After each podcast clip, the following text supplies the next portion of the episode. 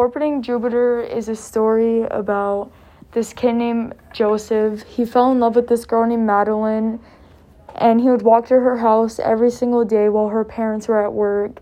After spending a lot of time together, Madeline ended up getting pregnant, and they had a baby girl named Jupiter.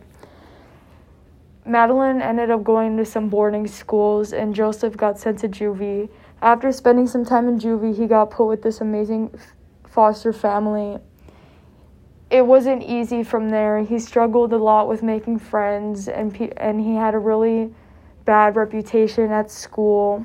But his foster brother named Jack was with him through it all, no matter what anybody else had to say.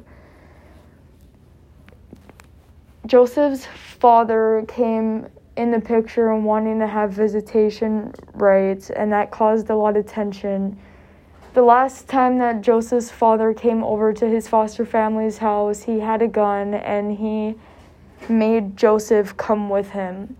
When Joseph went with him, they got in a really bad car accident and they died.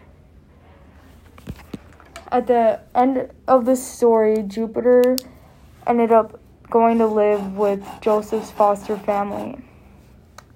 What I did like about the story was I really liked that the family he lived with they ended up taking him in as their own. They really developed a lot of love and care for him. And I yeah.